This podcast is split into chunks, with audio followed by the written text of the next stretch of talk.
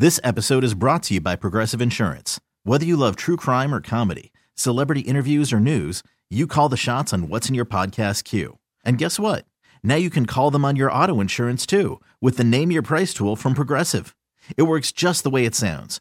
You tell Progressive how much you want to pay for car insurance, and they'll show you coverage options that fit your budget. Get your quote today at Progressive.com to join the over 28 million drivers who trust Progressive. Progressive Casualty Insurance Company and Affiliates. Price and coverage match limited by state law. I'm Sandra, and I'm just the professional your small business was looking for. But you didn't hire me because you didn't use LinkedIn Jobs. LinkedIn has professionals you can't find anywhere else, including those who aren't actively looking for a new job, but might be open to the perfect role, like me.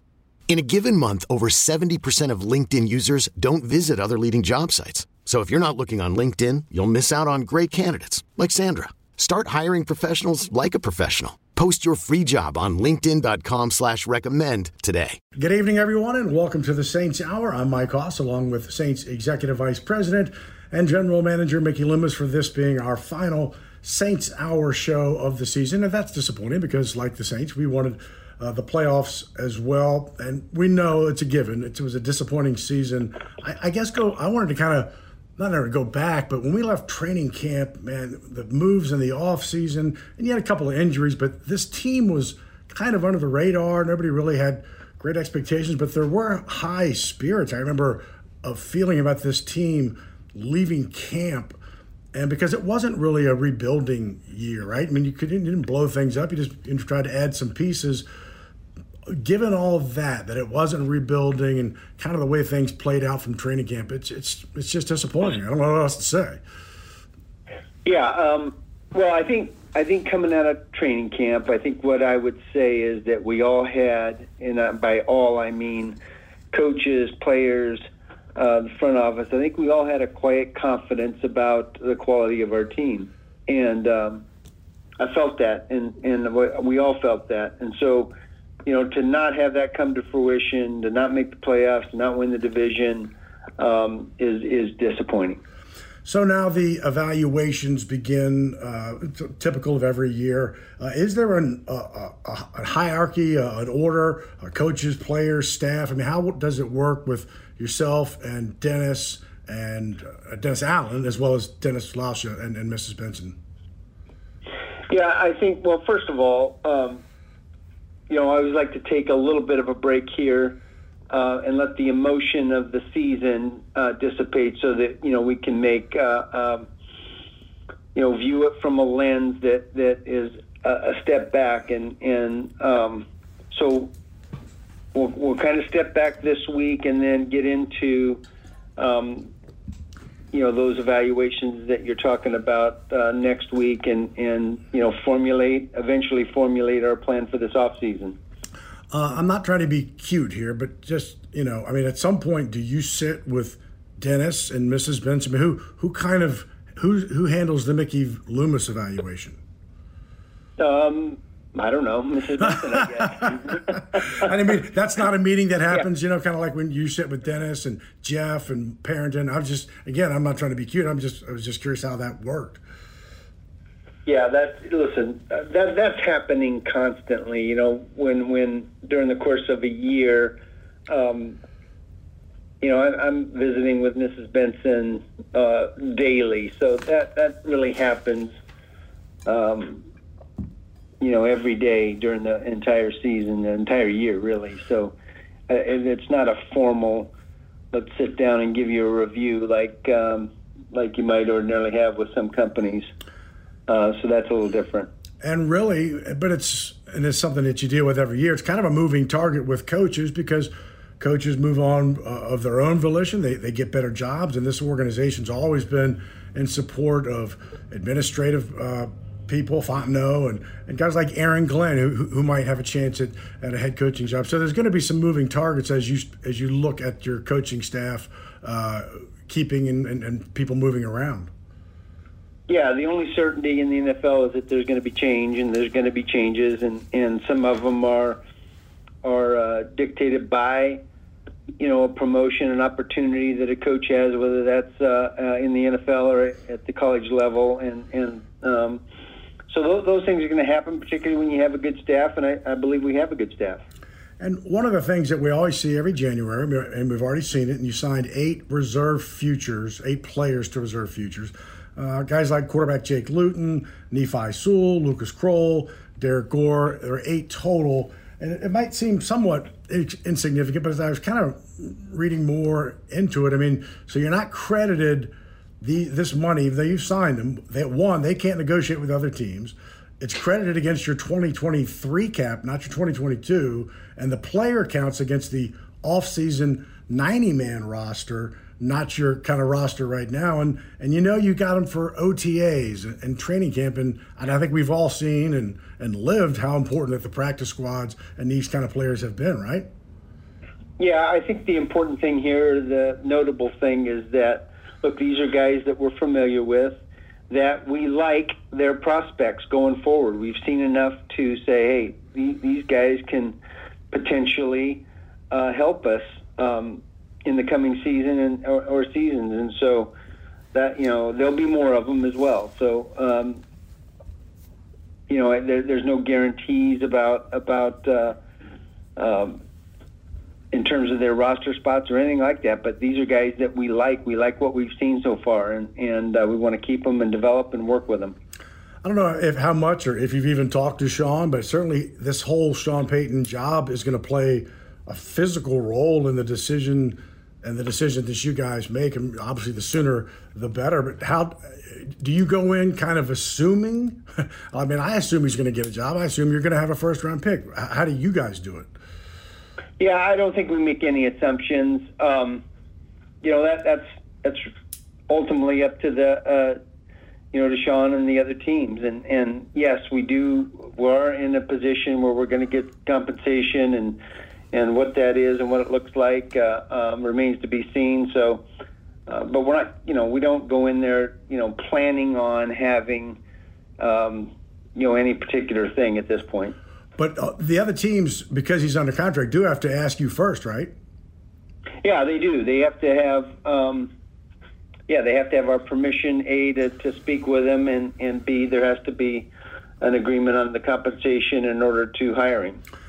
Your thoughts on the play of your two first rounders? Olave became your third rookie to have over 1,000, but I think if he were sitting here, he would, he would say, the fumbles and maybe the drop balls. I mean, he's a talented rookie who will understand that he's got some room to grow, right?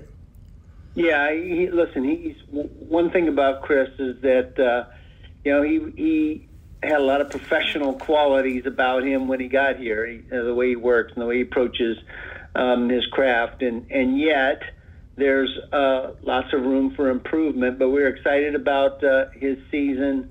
It's a little bit unfair to him when you lose, a Mike Thomas on the other side, and you're expecting to have that player, attracting a lot of the attention, and then that doesn't happen, and the focus goes back to Chris, and so. But I thought he performed well and really encouraged with the year that he's had. Trevor, I would say similar, and yet, man, that injury was unfortunate at the beginning of the season because that, caused him to miss a lot of games.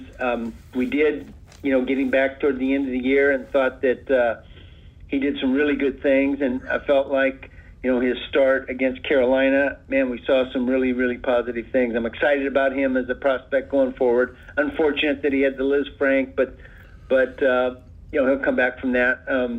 And I'm excited about having both those players for the Saints going forward. The Saints Hour will continue after this break. We'll return with Saints Executive Vice President and General Manager Mickey Loomis after this on the Community Coffee New Orleans Saints Radio Network. We are speaking with Saints Executive Vice President and General Manager Mickey Loomis, and we talked about the first round, and in that second round you picked Alontae Taylor, who, because of injuries to Marshon Lattimore, was forced into action, and he got to grow more than probably he anticipated. But now you have this secondary of cornerbacks with Marshon, who came back. Boy, he made his impact right away with a pick six. Paulson Adebo, the 2021 pick. I mean, three really solid cover corners. You got to feel good at least in that area. Yeah, I think, if you look at our team, that's you know, probably if not the strongest position, and I mean the defensive back room in general, because Tyrann played well. Marcus Maye is a good player. You know, when he was able to play, he performed well. The three corners you mentioned, I thought Bradley Roby had a good season for us, particularly the last six games or so, and so that's a strength of our team, and I'm excited about that group. So I want to finish with just kind of talking about the difficult position that kind of faces not just your team and every team as they kind of move forward. As you look at your unrestricted free agents, and I'm going to talk about like two sides of a coin. I'm going to use an example in the first, but not the second. But I'm curious. So you've got Kaden Elliss, 7th-round draft pick. He's an unrestricted free agent. He's growing just like you want him to grow for the first 3 years, and he comes out and bam, year 4 gets a lot more playing time. You know, some injuries, but he gets a lot more playing time and has this phenomenal year. So now, and it's just a fact of the league. You've got a 7th-rounder. Who comes out and now all of a sudden his market value is X, and you've got to decide, do you keep? What's his value? Is it affordable? I mean, it becomes a very tough decision. That's one side of the coin. Kaden, I'm not talking about Kaden himself, but just players in that position where you've got to make that kind of decision. Yeah, look, that happens every year, Mike, to be honest with you. And you know, you have to make choices based upon, you know, your roster, based upon your resources. You know, we've had those in the past. Marcus Williams is a good example of that. You know, there's been several others over the years that guys that were good players for us, and you try to keep them. And if you can make a deal that fits with your roster and your salary cap, then you do it. And if you don't, sometimes you lose them. It just happens. And you know, that's good for players. You know, I don't begrudge any player from trying to maximize his value and maximize his earning potential. That's part of what we're here for. We are here to help these guys maximize their earning power, and but sometimes you lose them because of it. Now, the other side of that coin, the flip side is there are unrestricted free agents who come in with big price tags. And now you've got this decision, do we resign, keep? It's a value question again, as always. But then there's the consideration of dead cap money, because no matter what, that dead cap money is real. So that's the flip side of the coin, and another, you know, bunch of tough decisions. Yeah, look, it's you know, roster building is like a 3D puzzle. You know, it's complicated, and it's there are things that seem pretty simple on the surface, and yet there's these underlying variables that make it more complicated, and you know, we'll have that challenge for us again this off season, and but I'm confident that we can we can do it in a good way that'll help us improve and flip this record around. Senior Bowl is kind of the next gathering, so to speak, for your group, so you know, in that realm. Yeah, we have, you know, the East-West games coming up. There's a number of these college all-star games. You mentioned the Senior Bowl, and then right after that, a few weeks after that, is the Combine. So we're going to get right into the off-season here pretty quickly. Well, Mickey, you know, as we started the show, it's not what you wanted, not the goals you set, not the standard that's been set. But we appreciate your time, and you know, best of luck. Have a great off season, and I can't balance my checkbook. So what Kai Harley does, I can't even fathom. But best of luck. Yep, thank you, Mike. Saints Executive Vice President and General Manager Mickey Loomis, looking to the future, of course. When we come back, WWL Radio's Steve Geller and Jeff Nowak will help us look back on the roller coaster season to see how this team finished where it did. That is next on the Saints Hour on the Community Coffee New Orleans Saints Radio Network. Call from mom. Answer it. Call silenced. Instacart knows nothing gets between you and the game. That's why they make ordering from your couch easy. Stock up today and get all your groceries for the week delivered in as fast as 30 minutes without missing a minute of the game. You have 47 new voicemails. Download the app to get free delivery on your first 3 orders while supplies last. Minimum $10 per order. Additional terms apply. Selling a little or a lot, Shopify helps you do your thing, however you cha-ching. Shopify is the global commerce platform that helps you sell at every stage of your business. From the launch your online shop stage, to the first real-life store stage, all the way to the did-we-just-hit-a-million-orders stage. Shopify is here to help you grow, whether you're selling scented soap or offering outdoor outfits. Shopify helps you sell everywhere, from their all-in-one e-commerce platform to their in-person POS system. Wherever and whatever you're selling, Shopify's got you covered. Shopify helps you turn browsers into buyers with the internet's best converting checkout, 15% better on average compared to other leading commerce platforms, and sell more with less effort thanks to Shopify Magic, your AI-powered all-star. Shopify powers 10% of all e-commerce in the U.S., and Shopify is the global force behind Allbirds, Rothy's, and Brooklinen, and millions of other entrepreneurs of every size across 175 countries. Plus, Shopify's award-winning 24/7 help is there to support your success every step of the way, because businesses that grow, grow with Shopify. Sign up for a $1 per month trial period at shopify.com/odysseypodcast, all lowercase. Go to shopify.com/odysseypodcast now to grow your business, no matter what stage you're in. Shopify.com/odysseypodcast. This episode is brought to you by Progressive Insurance. Whether you love true crime or comedy, celebrity interviews or news, you call the shots on what's in your podcast queue. And guess what? Now you can call them on your auto insurance too, with the Name Your Price tool from Progressive. It works just the way it sounds. You tell Progressive how much you want to pay for car insurance, and they'll show you coverage options that fit your budget. Get your quote today at Progressive.com to join the over 28 million drivers who trust Progressive. Progressive Casualty Insurance Company and Affiliates.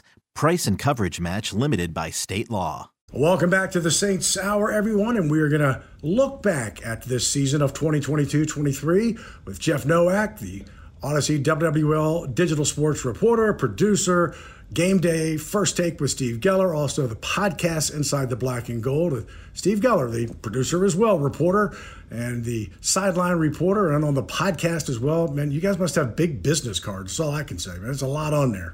So here's how we're going to do it. We're going to look back at games 1 through 6, then the next 6, and then the final 5. So we begin 9-11, week 1, Saints in Atlanta. Saints win the game. I would just say not until the very final play. But if you think about what we expected going in, this is the first indication that this is going to be a wacky, wacky season. So we'll begin with Jeff. Well, you know, this is like the one game this season where we got to see what the Jameis Winston offense might have looked like without major injury concerns, and really you only got to see it for that kind of bizarre fourth quarter where everything went right, and it looked really good. And that's why, like after this game, I think there was a lot of optimism on this season. And that fourth quarter, you know, I think Jameis, you know, threw 2 touchdowns, about 200 yards passing, no interceptions, and the Falcons did what the Falcons do best in losing a game they seem to have won. But this was this game, I think, it was almost a kind of a red herring, where you thought, oh, man, maybe this is the Saints season. The things are finally breaking their way. There was a lot of bad luck, but they managed to pull it out, and that's just not what happened after this one. Steve? No, not at all. Yeah, I was going to say, what stood out to me, I remember Michael Thomas playing, coming back, 2 touchdowns. It seemed like so much of that pent-up aggression, or I guess angst of not having him around kind of thing, really exploded in that game. And it seemed like we were in store for one of those big seasons from him. Jarvis Landry even had 100 yards receiving that day. And it appeared that the wide receiving woes, which we had the year before, were definitely squashed with, you know, Olave being drafted, Mike T back, and the addition of Landry. And that game, it all seemed like a perfect entity that was going to continue throughout the year. Unfortunately, we know that didn't happen. And I think we saw a lot of Taysom Hill in that role that we wanted to see him as well. It was more of that power runner, another big game for him. So big fourth quarter comeback, Saints 1-0. Now they come home, and it's Tampa Bay, Tom Brady, and now it's the complete opposite. It's 3-3, in the fourth quarter. Steve, this is where, this is where we started counting turnover differential numbers.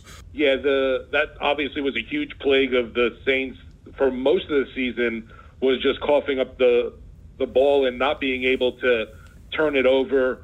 What really stood out for me this game, I had COVID and ended up being on the sideline at home. Jeff was filling in for me on the sideline in the Superdome, and it was definitely a different experience, obviously, seeing it from afar. And, man, Tom Brady didn't have the greatest of games either, and I think we talked about it, the fact that he's able to get rid of the ball so quickly really put them at the advantage there, and was the only reason why the Bucs were able to have any success. That Saints defense, again, did a heck of a job. Yeah. This is like Steve said, this was my first ever game kind of reporting from the sidelines, and it was disappointing in the sense that this was the first example this season of a game that I felt like the Saints dominated on defense. They looked like the better team throughout the day, yet in the end, they lost.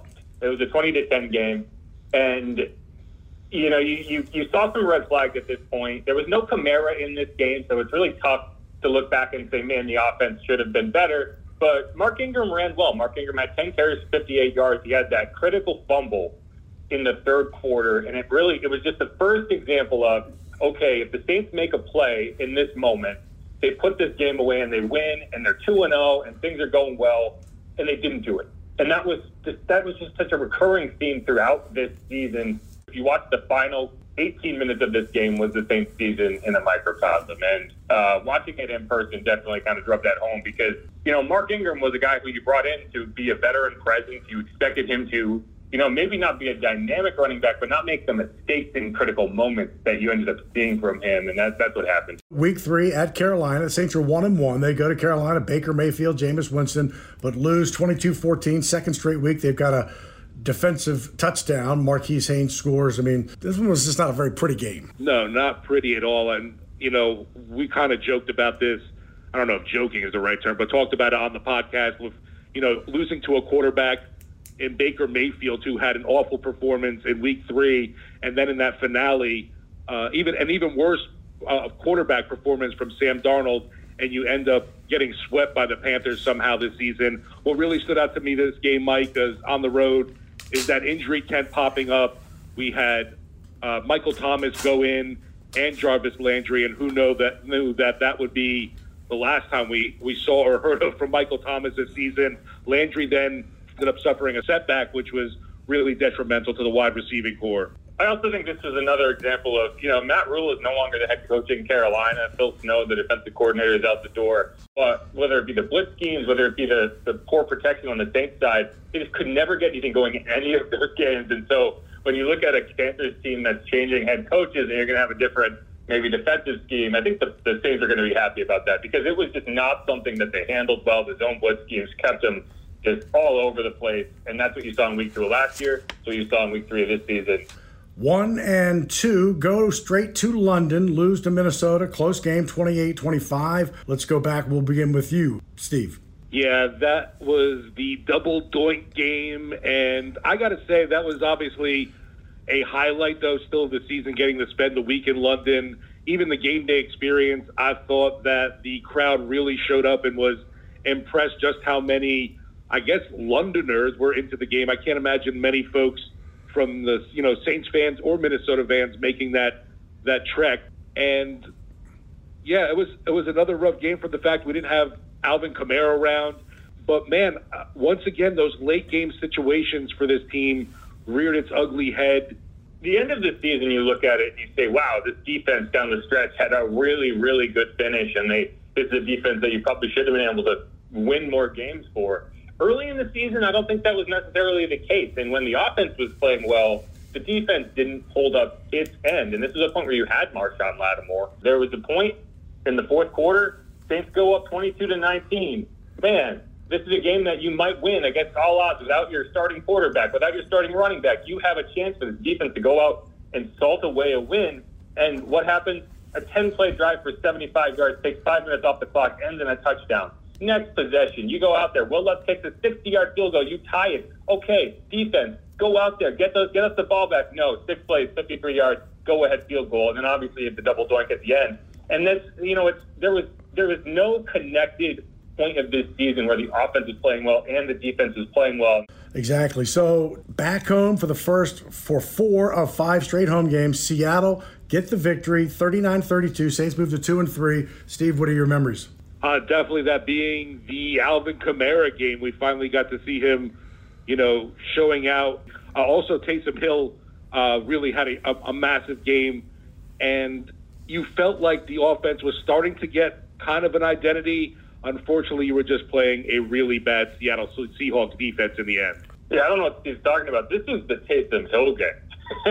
This is the Taysom Hill 4-touchdown game. Alvin Kamara did have a great game, but this is the game where you kind of started feeling like, wow, maybe this is a running team. Maybe this is a team that can dominate on the ground. AK had the yardage, Taysom had the touchdowns. And he threw for a touchdown, but this is the game where you felt like, you know, maybe this is the identity of this team. Maybe this is a power running team. And you kind of felt like the defense, again, kind of let you down with the long touchdowns late in this game. Kenneth Walker had that long touchdown. Tyler Lockett had 2 long touchdowns. This is also the game that I think really hurt you over the course of the next 2 weeks when you're trying to be consistent, because Marshon Lattimore goes down with that kidney injury late in this game. He doesn't come back until week 17.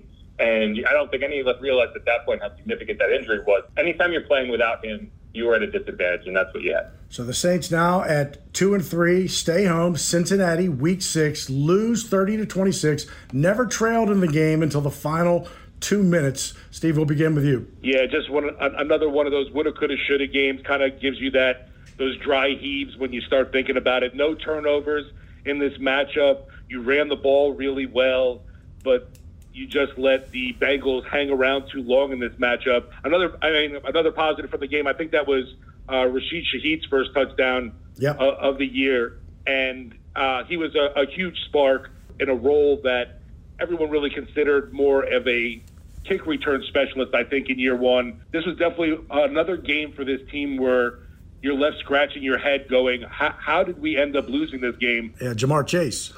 Right, Jeff? It's another example of a game that you gave your defense the lead and they were not able to hold it, but it is also, again, an example of a game where the offense and defense couldn't kind of get it together at the same time. Like I mentioned, you know, is this a running team now? Right? Is this a power running team? Is that your identity? They ran for over 200 yards in this game. They lost. It almost felt like the result made you second guess whether that was your identity. This was a game that really felt like you were about to get the season back on track, get back to 500, and you just weren't able to do. Let's pause 10 seconds to let stations identify themselves on the Community Coffee New Orleans Saints Radio Network. So the first 6 games are in the books. The Saints are 2-4. If this is a season in review, the Saints Hour on the Community Coffee New Orleans Saints Radio Network. You could spend the weekend doing the same old whatever, or you could conquer the weekend in the all-new Hyundai Santa Fe. Visit HyundaiUSA.com for more details. Hyundai, there's joy in every journey. Hiring for your small business? If you're not looking for professionals on LinkedIn, you're looking in the wrong place. That's like looking for your car keys in a fish tank. LinkedIn helps you hire professionals you can't find anywhere else, even those who aren't actively searching for a new job but might be open to the perfect role. In a given month, over 70% of LinkedIn users don't even visit other leading job sites. So start looking in the right place. With LinkedIn, you can hire professionals like a professional. Post your free job on linkedin.com/recommend today.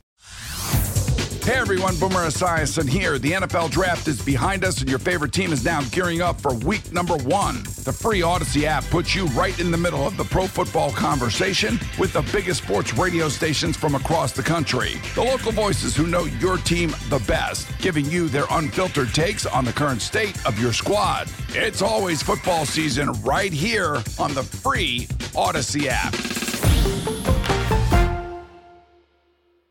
Welcome back to the Saints Hour. Mike Haas, along with digital reporter and producer, also host of the Inside Black and Gold podcast, Jeff Nowak, as well as Steve Geller, a producer reporter, sideline reporter, all of us working with the Saints this year. And now we're continuing on with the season. Week 7, short week for the Saints, Thursday night in Arizona.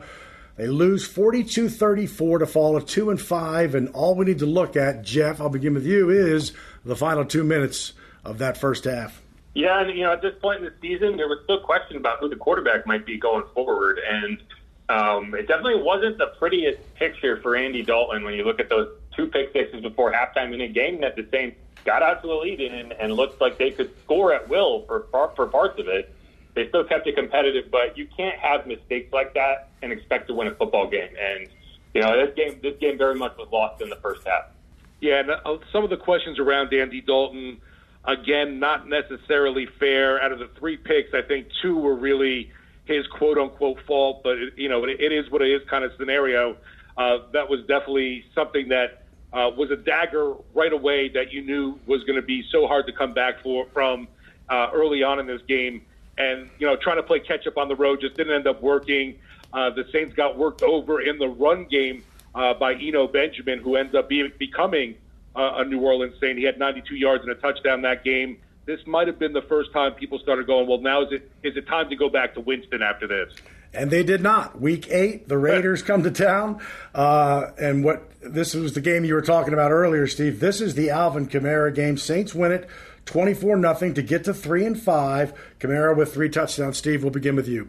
Yeah, the Alvin show that I think everybody had been waiting for all year, especially any fantasy football owners. You saw him racking up, plenty of yardage in the passing and running game. Not really utilized, I felt, enough as a receiver this season, but he had two receiving touchdowns, 1 rushing in this game. All was great. The team shut down Derek Carr, and winning the turnover battle is great, and wish we could play a lowly Raiders team like that every year. Yeah, and this was the first game after, and as I mentioned, they had not named Andy Dalton the full-time starter. Prior to this game, they did. And this was the game that I think he really needed to kind of solidify his hold on that, and that's what happened. The Raiders offense didn't get past midfield until I believe Jared Stidham came in the game for Derek Carr, and I think this is one of those examples of if you want to get right, go play the Raiders or bring the Raiders to play you. The Saints felt the other end of that sword on the following week, Monday night against the Ravens. They lose 27-13 at home, fall to 3-6, and as much as they dominated the Raiders, they felt that domination from the Ravens that night. Yeah, this is a game that Lamar Jackson threw for 133 yards, and the Ravens won comfortably. He also ran for about 90 yards. And I think this is just a good example of one of the things the Saints do not handle very well with their current makeup on defense is guys who are going to run around, extend plays, and then can beat you with their legs down the field. The Ravens didn't run a ton of designed quarterback runs in this game. It was just Lamar Jackson being Lamar Jackson. It's just not a good sign that you weren't unable to be competitive in this game. But it is one of the few games this season, maybe there was one or two, that I didn't think the Saints had much of a chance to win. I totally agree with you there. This was a game that you never really believed the Saints had a chance in, and I thought that, going into it, really overlooked that offensive-defensive line matchup, I guess, and didn't realize how much Baltimore was going to dominate there, and was the start of a tough stretch of games for the squad. The next game would be Week 10 at Pittsburgh. Saints lose 20-10, fall to 3-7. Dalton had a couple of picks, 10 penalties, not a whole lot there. And we'll start with you, Steve. Yeah, one of those games where we could say it over and over again, where this team found a way to beat themselves, unfortunately, and they allowed the rushing attack. I know Najee Harris had pretty much struggled all season long and was talking about like how Jaylen Warren was taking over the snaps for him. Well, Harris had a heck of a day against the Saints, putting up 99 yards. The rookie Kenny Pickett, not so great in the passing game and got sacked a few times, but really we saw again where he did his damage with other quarterbacks, mobile quarterbacks did this year, is with the legs, and that just ended up being one of the big undoings of the Saints being able to let Pickett squeak by and pick up those, third and longs, which just, drive you mad. Yeah, this is also kind of an awkward game because Kenny Pickett is, probably the only quarterback that you can look at in this last year's draft and say, should the Saints have taken him? Because they had a chance at 19, they went with Trevor Penning instead. He obviously went to the Steelers a few picks later, and he had a solid game. But again, this is another example of two things. A game where the Saints didn't score a point in the second half, and a game in which the Saints lost with the opposing quarterback throwing for under 200 yards in the game. And those should not be – neither of those things should be said about a team if they expect to be a playoff caliber team. And that's what you were not this year. And they needed more of the Raiders and Rams, and so the Rams are next. Week 11, November, home against the Rams. Saints win it 27-20, get to 4-7. Matt Stafford gets banged up. 3 touchdown passes for Andy Dalton, and, you know, again, you feel a glimmer of hope, but it's the Rams. Yeah, one of those games where you knew they weren't a good team coming into this matchup, the defending Super Bowl champs had fallen on some hard times. But you know what, as Saints fans, you did not care because of the, pent-up animosity towards that Rams logo, Sean McVay on the other side of the field. And, man, Andy Dalton really lit up the Rams secondary. Very impressive showing. I think the best quarterback rating of his NFL career. A nice touchdown Chris Olave had in the game. And there was a lot of positives, obviously, that you needed to see after a disheartening, loss of Pittsburgh that had a lot of fans, I think, down and questioning the season. This one kind of brought some people back, but it wouldn't, unfortunately, last too long. Yeah, I think this is also one of those where you kind of get the pecking order of where the Saints are, which is a middling football team right now. That's where they finished the season, and those are the teams they beat this year, were the teams that were at their level or slightly below them. They didn't punch up. And they had to. And this was a Rams team that just was not very good this year, and the Saints were able to beat them. It's the same thing you could say about the Falcons, the same thing you could say about the Raiders, right? And that's just kind of where you ended up. So, if you want to look at it this way, this is exactly where the Saints are, is a middle-of-the-pack team, and they beat a worse team in the Rams in this game. And finally, in our group of 6 is Week 12. Lost at San Francisco 13-0 in the weirdest shutout ever. The Saints had the ball on San Francisco's side 5 times, inside the 30 3 times, inside the 6-yard line 2 times, and got shut out to fall to 4-6. Jeff?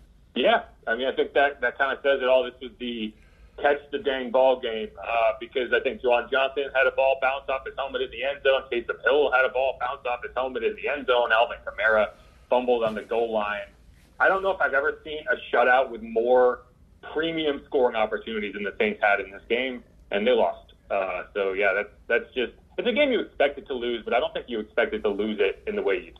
Yeah, and as much trouble as you had containing running backs this season, they did a heck of a job against Christian McCaffrey in the second time they got to see him as he went from Carolina, obviously, to San Fran.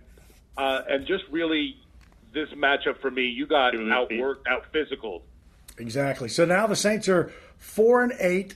That's where we'll take a break and begin the final stretch of the season. But at 4-8, the NFC South is so bad they are right there near the top. And we'll begin with the Monday Nighter in Tampa Bay when we come back on the Saints Hour on the Community Coffee New Orleans Saints Radio Network. Welcome back to the Saints Hour. Mike Haas along with Jeff Nowak and Steve Geller as we recap the 2022-2023 season. And well, this final segment begins with the stinger, the Monday Nighter at Tampa Bay. Saints lose 17-16 to fall to 4-9, and this is where they lose control of their destiny. Jeff, we'll begin with you on this painful one. Do we have to? I think we've done it enough, haven't we? Yeah, this was just brutal. It's painful. It still kind of makes you sick to your stomach because you saw what they did in the 3 games after this. Like, the question at this point was, can they win this game and even be competitive down the stretch, knowing what we know? They haven't won back-to-back games, blah, blah, blah. And then they do what they did in this game and then bounce back from it. And, yeah, 17-16, so many questionable decisions. Mark Ingram going out of bounds short of the first down marker. He was done for the season with an ACL injury after that point. I don't think we need to digest this one any more than we have to. It was brutal. Yeah, unfortunately, I hope that's not the lasting memory that Mark Ingram has with this ball club. Obviously, he's done so many other great things, but, boy, that was such a heartbreaker, to say the least, gut punch. And the team looked and seemed like you were totally, completely out of it. So the Saints come home after that. Well, first there's the bye week, so we got to digest the Tampa loss for 2 full weeks. But then they come home with Atlanta, you know, with this new 4-game winning streak to finish the season. They win 21-18 to get to 5-9. Steve, we'll begin with you. Yeah, a case where you thought they should take advantage of an Atlanta team starting quarterback Desmond Ridder, their rookie under center. The Saints were able to get after him for a few sacks, and this team giving up so much leaky yardage. A guy like Tyler Algier, their rookie undrafted dude for them. The Saints did find a way to pull this out. Thankfully, hold on, I should say. Whatever you want to say about this season is, hey, we swept the Falcons at least. I think this is also a game where you saw, like, man, when you get turnovers, it makes your life a whole lot easier. And that's how this game ended. Bradley Roby got the, you know, right place, right time turnover, and you won the game. You know, and it's that simple sometimes. Like, when you make big plays at big moments, you win games. And the Saints finally managed to do that. They also held Desmond Ridder to 97 yards passing. So, you know, you look at the run defense, and that didn't do you any favors, but the pass defense was top level for the final month plus of the season. So that's something to look at possibly. So now we go to Week 16, Christmas Eve in Cleveland against Deshaun Watson. This is the minus 10, though we don't have to remind Steve of that. Coldest game in Saints history. They win it 17-10. Gutsy, gutty performance to get to 6-9. And because you were down there, Steve, we have to begin with you. Well, to me, if you want to talk about, there's so much, you know, people suggesting that Dennis Allen should be fired. Well, this is a game to me that you could make a case of why Dennis Allen should be the head coach of the Saints, because of going down 10-0 on the road in the conditions and seemingly, you know, your season is over with. They were still mathematically, of course, alive. They fought back for this game, and you left really with a much better feeling. Finally, 2 wins in a row. I can't imagine being able to concentrate on the game when you're just trying to do anything to move around to stay warm at that point. Yeah, if there was ever a phone it in game, this is it. And they didn't do that. You know, they went out there and they proved a point. I think they showed out that this is a tough team. Rashid Shaheed was their leading receiver with 4 catches, 41 yards. So yeah, I think this is a, you know, if you want to look at positive for the end of the season where you're like, okay, this is something we can build on. I think this was a perfect example of that. From 2022 to 2023, New Year's Day in Philly, Saints win their 3rd straight, 20-10, to get to 7-9. And this is the domination of the first half that we saw in Week 18, 247 yards to 61 yards. Jeff, begin with you in this big win. No Jalen Hurts, but still a big win. Yeah, I mean, no Jalen Hurts, but I still think that, you know, the prevailing wisdom was that the Eagles are going to roll in this game. It was the game they had every motivation to go all in for, and they didn't. And I think this was, you know, one of the things that I think got overlooked this season is the pass rush didn't come up big in big moments throughout the course of the year the way you would have hoped, the way you would expect. But this is a game that you did. You got after Gardner Minshew. I think you had 6 sacks as a team. Cam Jordan set the record. He had a 3-sack game, and that's what ended up being the reason, plus Marshon Lattimore, that you were able to pull this out. Because, again, as I mentioned, this was another example of a game. They didn't score in the second half on the offensive side of the ball. It was Marshon Lattimore's pick six. Yeah, this was a game, too. I thought that the Saints came in looking like a team on a mission. Obviously, defensively, they were stifling. Gardner Minshew wasn't comfortable at all. That's all I kept, you know, thinking. Every time he was dropping back, they were just constantly harassing him. But I thought they did a phenomenal job defensively, and just that offense, like you mentioned, that in the second half kind of disappeared and had you wondering, oh no, we've seen this terrible, awful, no good movie before. But man, oh man, that was huge having Marshon Lattimore back. Pick 6, you knew it was lights out for Philly. And clearly, this team did not save its best for last. Week 18, Carolina, a chance to finish 8-9, but they finished 7-10 because they lose 10-7 in just a game where they score on the opening drive, and everything else is just kind of a blur. Jeff, we'll begin with you. Yeah. This is a game that, you know, it's hard to take too much away from. I didn't feel like outside of the first, you know, 15 plays, whatever they had scripted, there was much of a plan in this game, at least on the offensive side. The ball defense was great. But my big takeaway from this game is I think you really have to look hard at the kicking game because, man, you make either of those field goals I think you win this game. You know, the first one was from 44 yards. You can't miss that. Will Lutz has missed 5 times between 30 and 49 this year. Only Cade York and Chris Boswell have missed 5 or more times. So I think this is a game where you're going to look at the offseason and say, you know, can we trust Will coming back? Because that's going to lose you games if you can't get that sorted out. Another head-scratcher, too, for me. Unfortunately, I felt even though Chris Olave has a touchdown in this game, it might have been his worst of the season because of the drops. Also, you put in the fumble in there. I thought we were in for big things after that huge opening drive score. Nice game from Alvin Kamara again. I thought we'd see more from him in the passing game, but was used more on the ground. Obviously getting 100 yards there, but there's going to be a lot of questions. And to me, obviously, surrounding the offensive side of the ball heading into the offseason from the performance we saw from the team this year. The defense still seems to be one of the upper echelon in the NFL. Hopefully that can continue on into next year. Well, it was a long haul for sure. 18 weeks, 17 games, but back-to-back seasons ending without a spot in the playoffs. And now lots of decisions to be made this offseason. My thanks to both of you, Jeff Nowak and Steve Geller, for helping us look back at this season. My thanks also to Saints Executive Vice President and General Manager Mickey Loomis and Saints Executive Director of Football Communications Doug Miller for his help this entire season. This has been the Saints Hour on the Community Coffee New Orleans Saints Radio Network. Good night. This episode is brought to you by Progressive Insurance. Whether you love true crime or comedy, celebrity interviews or news, you call the shots on what's in your podcast queue. And guess what? Now you can call them on your auto insurance too with the Name Your Price tool from Progressive. It works just the way it sounds. You tell Progressive how much you want to pay for car insurance and they'll show you coverage options that fit your budget. Get your quote today at Progressive.com to join the over 28 million drivers who trust Progressive. Progressive Casualty Insurance Company and Affiliates. Price and coverage match limited by state law. Okay, picture this. It's Friday afternoon when a thought hits you. I can waste another weekend doing the same old whatever, or I can conquer it. I can hop into my all-new Hyundai Santa Fe and hit the road. Any road. The steeper, the better. Because my all-new Santa Fe is available with H-Track all-wheel drive, so I can hit the trail without a worry in the world. Heck, with 3 rows and best-in-class rear cargo space, I can pack the whole family in with all our gear.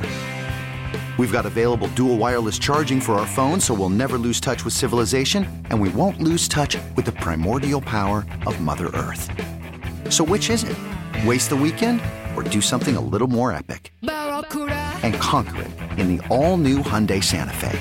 Visit HyundaiUSA.com or call 562-314-4603 for more details. Hyundai. There's joy in every journey. Hey everyone, Boomer Esiason here. The NFL Draft is behind us and your favorite team is now gearing up for week 1. The free Odyssey app puts you right in the middle of the pro football conversation with the biggest sports radio stations from across the country. The local voices who know your team the best, giving you their unfiltered takes on the current state of your squad. It's always football season right here on the free Odyssey app.